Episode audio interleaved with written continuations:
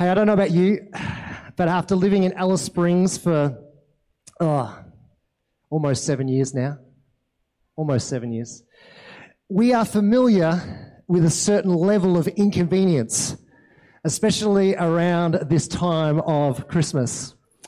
I mean, think about the, uh, the process of trying to purchase Christmas presents.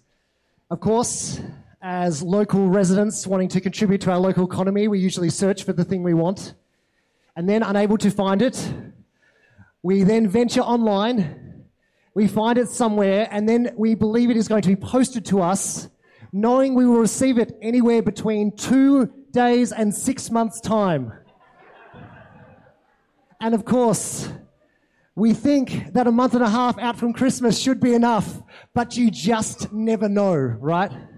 Because for some reason, in order to get things from Adelaide to Alice Springs, it must go via Darwin. You know, these are, these are the kind of inconveniences we face. I, have heard recently, I'm not a huge pavlova cooker, but I've heard that particularly with the heat here in Alice Springs, it is very hard to get a good pavlova to cook properly, to set properly. Ah, just one of these inconveniences of Alice Springs. And let's not forget the big one. The fact that if we suddenly realize we're missing a key ingredient and the clock ticks past 7.01, we cannot find a supermarket that is open. And Alice Springs, we have learnt to deal with these inconveniences. Uh, I was chatting to some friends who've moved from Alice Springs down to Bendigo. Uh, they do the classic kind of Woolworths uh, delivery, and I believe they told me that if they forget they have an ingredient, they can go online, order it at 2 p.m., and it will be delivered by 4. And I said, What is this? What is this you speak of?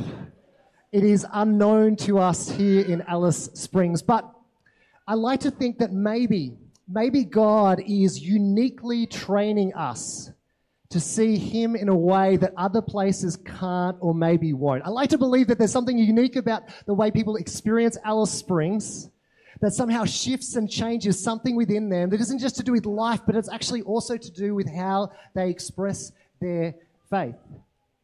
And when it comes to celebrating Christmas, despite the kind of magical spirit that is often advertised through brands like Coca Cola, it can actually be a time that is full of quite profound inconvenience. We, we like to think that there's this Christmas spirit, and of course, the generosity and the delight, the gift giving and the laughing about, you know, scopes and sniper rifles is all good fun. But at the end of the day, it can actually be quite a difficult and inconvenient time. I, I wonder if any of these inconveniences resonate with you. Sometimes for Christmas, there are some awkward family conversations it's like, oh, haven't seen these guys in nine months or 12 months. And last time we spoke, things weren't great. And so you sit around the table and you have a meal knowing there's this kind of underlying issue that is sitting below the surface. Maybe it is that you just don't have enough personal space. I know this time of year people like to gather together and they fill up their, their houses. And, and actually, despite what people might think about me, I'm kind of an introvert by nature. I would rather stay away from the crowds. And you're like, where is this like personal space that I want that I'm kind of craving during this break? Or it might be that you have difficulties in transportation. And again, for those who are joining us online, like for some of us, we're traveling from Alice maybe down to like Adelaide or Melbourne or somewhere else for Christmas. And of course, on the journey, you're going to get a flat tire or you're going to run into some sort of trouble. There's often these inconveniences with where we're physically located too.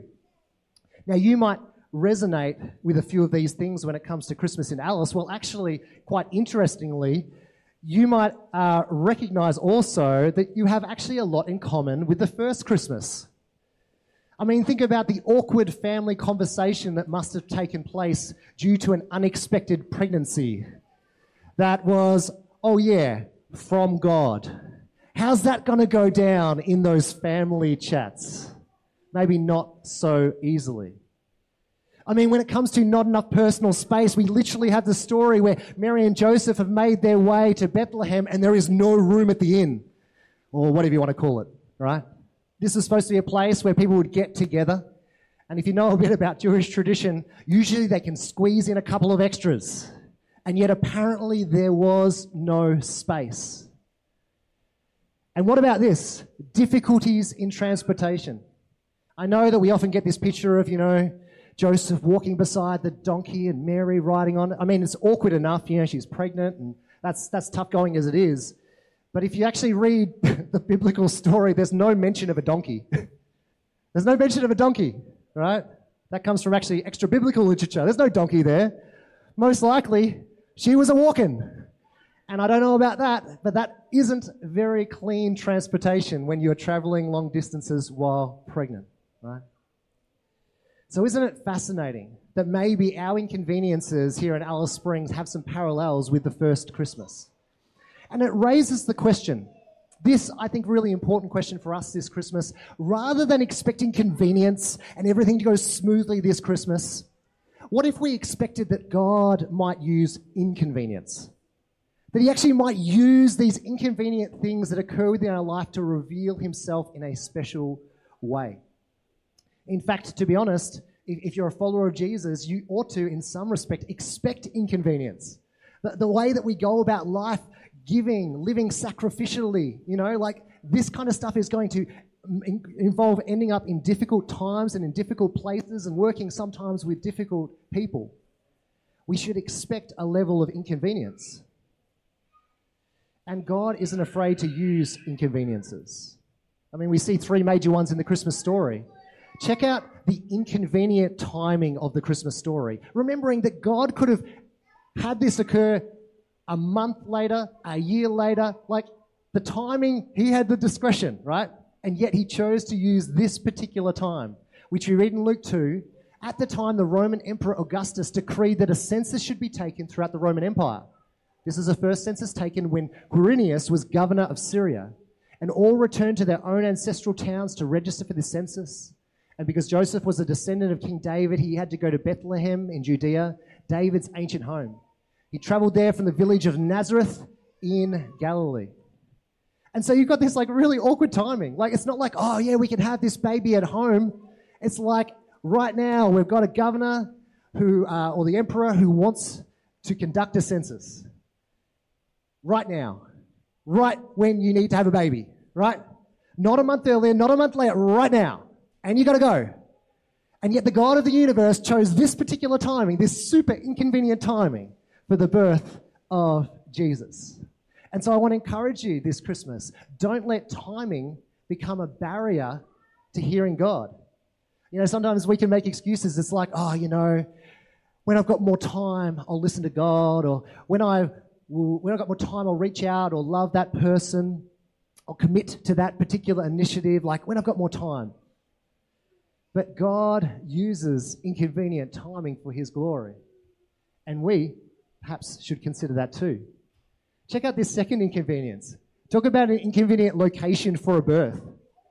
He took with him Mary, to whom he was engaged and who was now expecting a child. And while they were there, the time came for a baby to be born. She gave birth to her firstborn son. She wrapped him in snugly, in, sorry, wrapped him snugly in strips of cloth and laid him in a manger because there was no lodging available for them.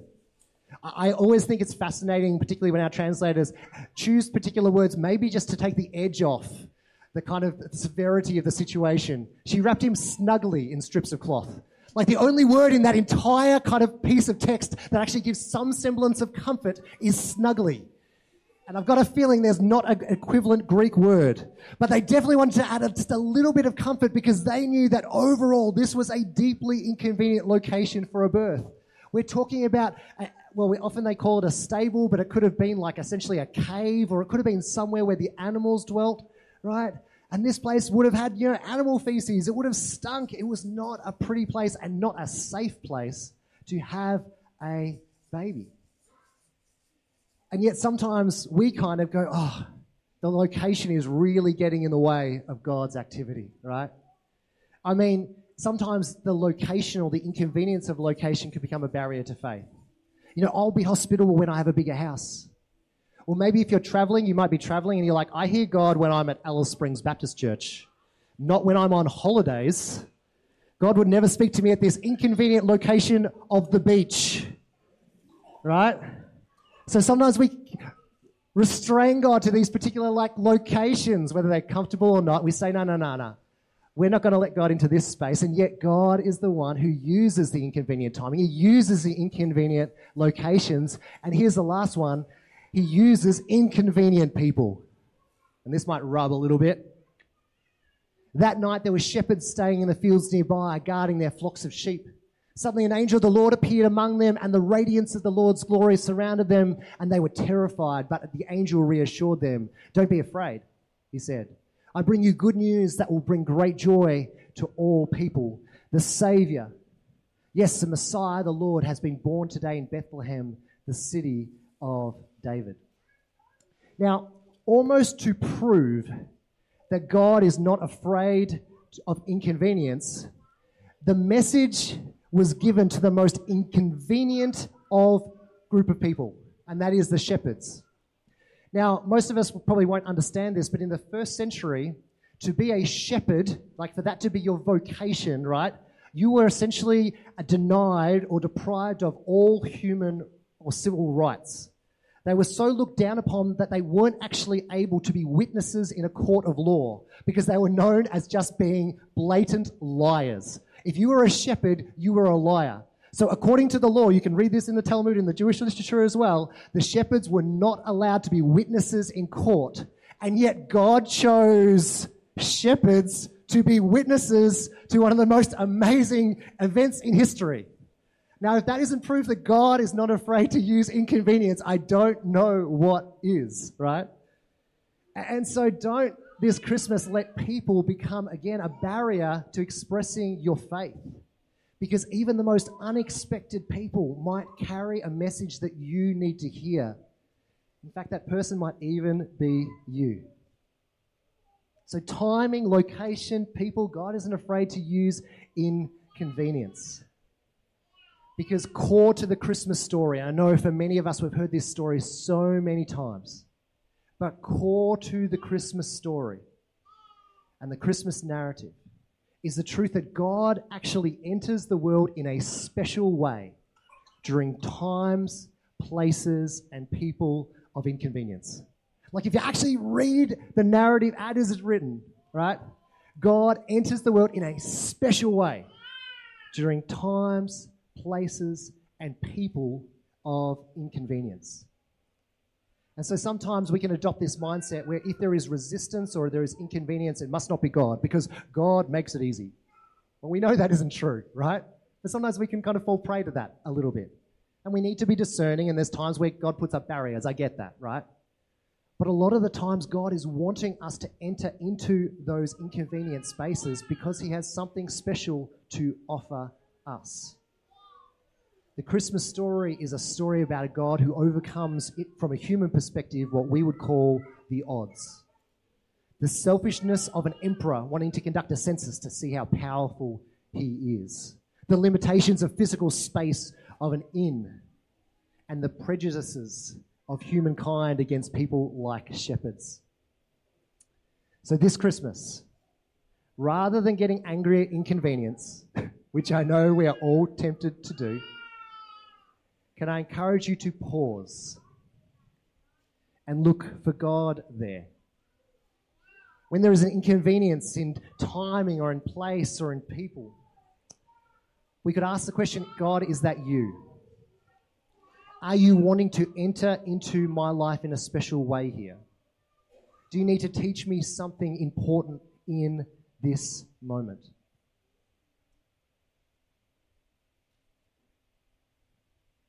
For what we read from verse 15, when the angels had returned to heaven, the shepherds said to each other, Let's go to Bethlehem. Let's see this thing that has happened, which the Lord has told us about. They hurried to the village and found Mary and Joseph, and there was the baby lying in the manger. After seeing him, the shepherds told everyone what had happened and what the angel had said to them about this child. All who heard the shepherd's story were astonished. God can use the inconveniences, and He did, and we are the recipients of that same message today. Let me pray, and then we're going to spend a bit more time singing a few more carols. Jesus, thank you that you remind us that this Christmas you're not uh, the kind of God who shies away from inconvenient circumstances, but God, when we have those points of conversation that rub, or maybe we find that there is an awkwardness to where we are, or maybe just the timing isn't right. May we be quick to ask the question God, is there something you special you want to share in this moment? Help us to be generous and sacrificial and loving in the way that we encounter others. And God, we are deeply thankful for this incredible story.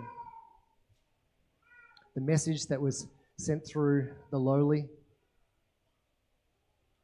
so that we, even today, can experience your life, your peace, your love, and know that you are good and always been on a mission of redeeming and restoring this broken world. And so, thank you that we can celebrate that this Christmas. In Jesus' name we pray. Amen.